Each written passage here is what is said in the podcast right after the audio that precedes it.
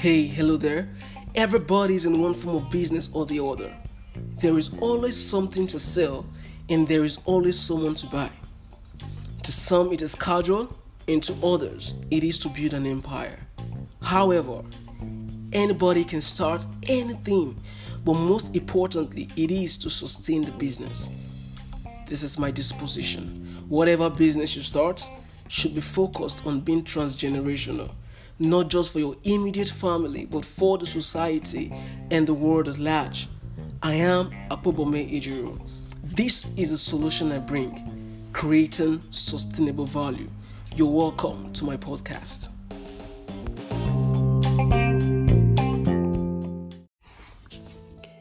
Hey, good morning, good afternoon, good evening, wherever you're listening from. I'm so excited to have you on my podcast. Have you ever traveled before to a foreign country and then you're trying to adapt to how, you know, how things are done there? You know, it's um, it's a different ball game. Imagine you're speaking English and then you go to a French-speaking country and everything looks new to you.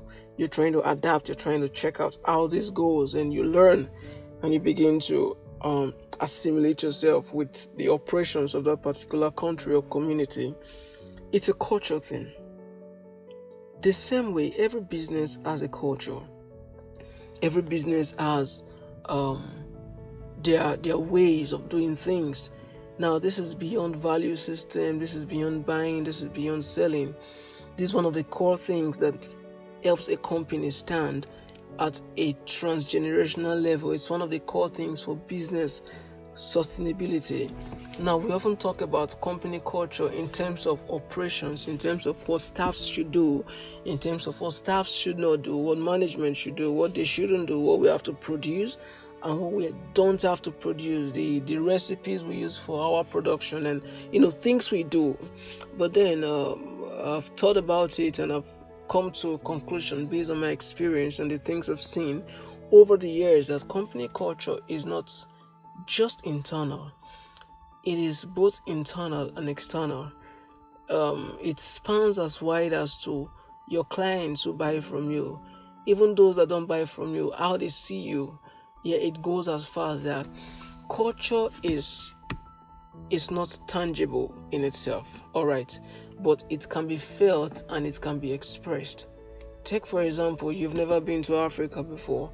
But then there's this, you know, perception of African with a rich culture. That's what you get, a rich culture. Now, why would you say it's a rich culture? You you see dancing, you see music, you see, you know, a lot of things that are associated with the African society. Now, these things accounts for how things are done in Africa. And it gives you a mental picture of what to expect, you know, how you relate, how you communicate with the society. The same way, when you run in your business, when you're in operations, don't just think about what you're producing, how you're producing, why you're producing, and things like that. You have to look at it in the context of how you're going to create a, a community that people can live in, people can grow in, people can learn from, people can, you know, everything that happens in your local society should exist in your business society. And this is exactly how it functions. This is exactly how it goes from time to time.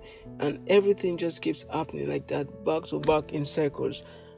Exactly the same way. Exactly the same way. Exactly the same way.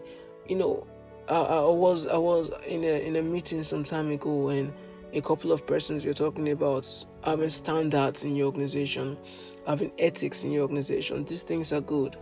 They are good. But then culture is something that you, you start when the company is just about to start. Culture doesn't come in before the after the company starts. Culture comes in before the company starts. We are born into a society. The society already existed before you. Alright, now I'm going deeper into this so you get to understand me. The society already existed before you. You come into the society and you learn in that society. Alright, I cannot be giving birth to in Africa and um, Nigeria precisely. And then uh, my environment, cultural settings, everything has nothing to do with the French-speaking society. There is no way, no way I'm going to be able to communicate in French by any means.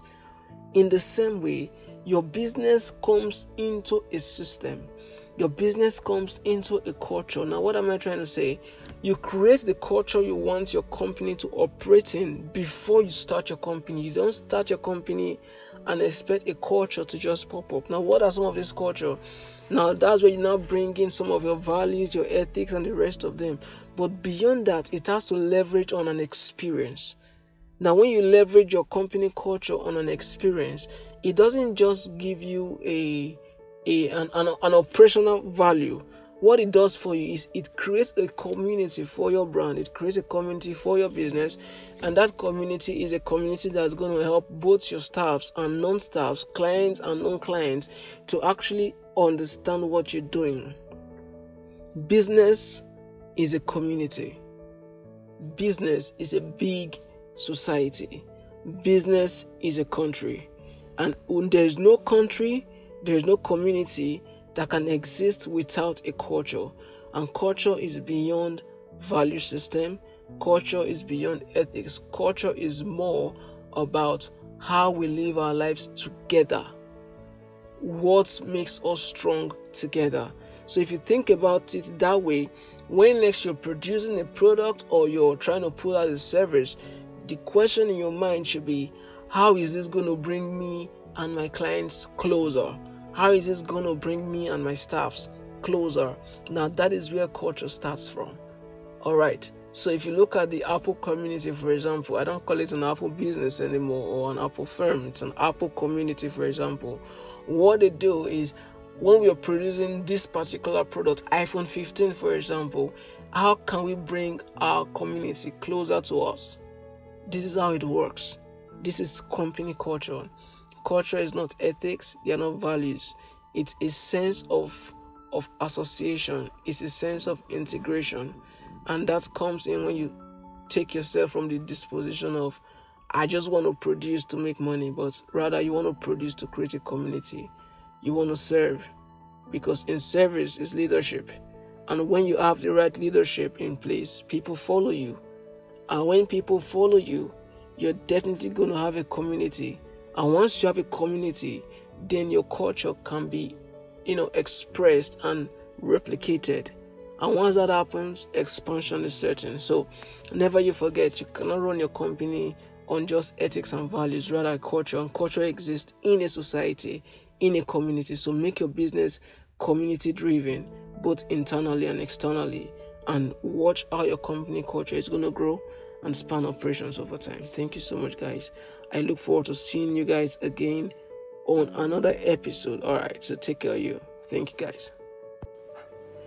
A certified digital marketer, certified inbound marketer, certified entrepreneur at C A D Consulting, twenty-first century business strategist, a brand developer, a business consultant and business coach, author of In Between the Lines, Critical Thinking in Business, skilled with variety of digital skills, a mentor, a business enthusiast, has helped a large number of businesses scale from micro to macro, a passionate entrepreneur, focused on creating sustainable value.